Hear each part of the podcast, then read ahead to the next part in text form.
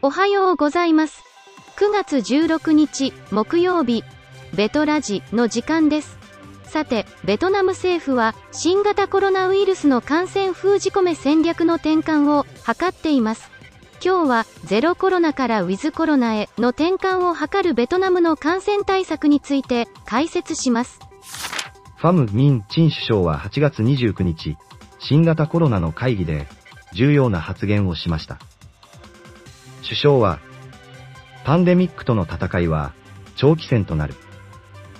完全なコントロールは難しく、適切な方法で共存の道を探らなければならない。と述べたのです。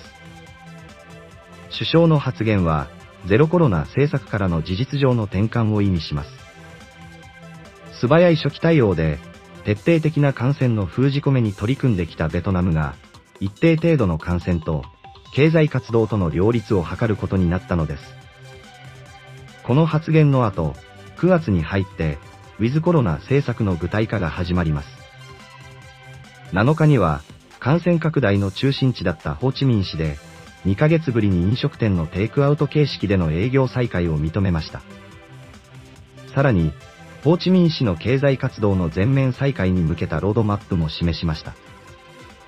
だいいちフェーズでは、ワクチン接種を完了した市民に、娯楽施設や店内飲食を除く、大部分の事業を開放します。だいにフェーズでは、接種完了者に対して、一部の娯楽施設や店内飲食の再開も、制限付きで認めます。そしてだいさんフェーズでは、接種完了者に限定して、いわゆる、夜の街、産業も開放します。接種完了者にはアプリ上で、グリーンパス接種いっかいの市民には、イエローパスを付与し、感染者の移動を管理できるようにする手はずでした。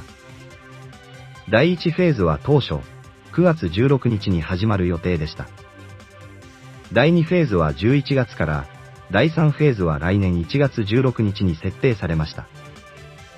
厳しいロックダウンに耐えていた市民の間で、制限緩和への期待が高まっていました。しかし、政府は最終的に、グリーンパスの準備状況や感染拡大の現状を考慮し、じゅうろくにちからの緩和を見送り、ホーチミン市のロックダウンをくがつまつまで延長する方針に転じました。一方で、ホーチミン市内の区や郡をまたぐ配達アプリの利用は、くがつじゅうろくにちから認められることが決まりました。一旦は見送ったグリーンパスの運用も、感染の抑制に成功している、市南部のななくなどでは、早期に試験導入する方針です。このように、ホーチミン市当局は、感染を抑制しつつ、経済活動の再開の機会を慎重に伺っています。その背景には、ロックダウンの負の影響があまりに大きいことがあります。例えば、はちがつのホーチミン市の小売売上高は、いちねんまえからろくわりも減少、前月と比べても じゅうろくパーセント 減少しました。高度成長を享受してきた市民たちは、ロックダウンにより、一転して消費を切り詰めざるを得ない状況です。政府は、南部沖の観光地、フーコック等の外国人旅行者への開放も検討しています。これまでの厳しい入国規制も、転換点を迎えつつあります。ベトナムのゼロコロナから、ウィズコロナへの転換が、スムーズに続くのか。鍵を握るのは、やはり感染状況でしょう。ベトナム全国のいちにちの新規感染者は、直近でもいちまんにん、ホーチミン市ではろくせんにんほどと、なお高い水準です。感染状況の今後の推移に注目が必要です。本日のベトラジウィークリーは以上になります。最後まで聞いていただきありがとうございました。では来週月曜日にまたお会いしましょう。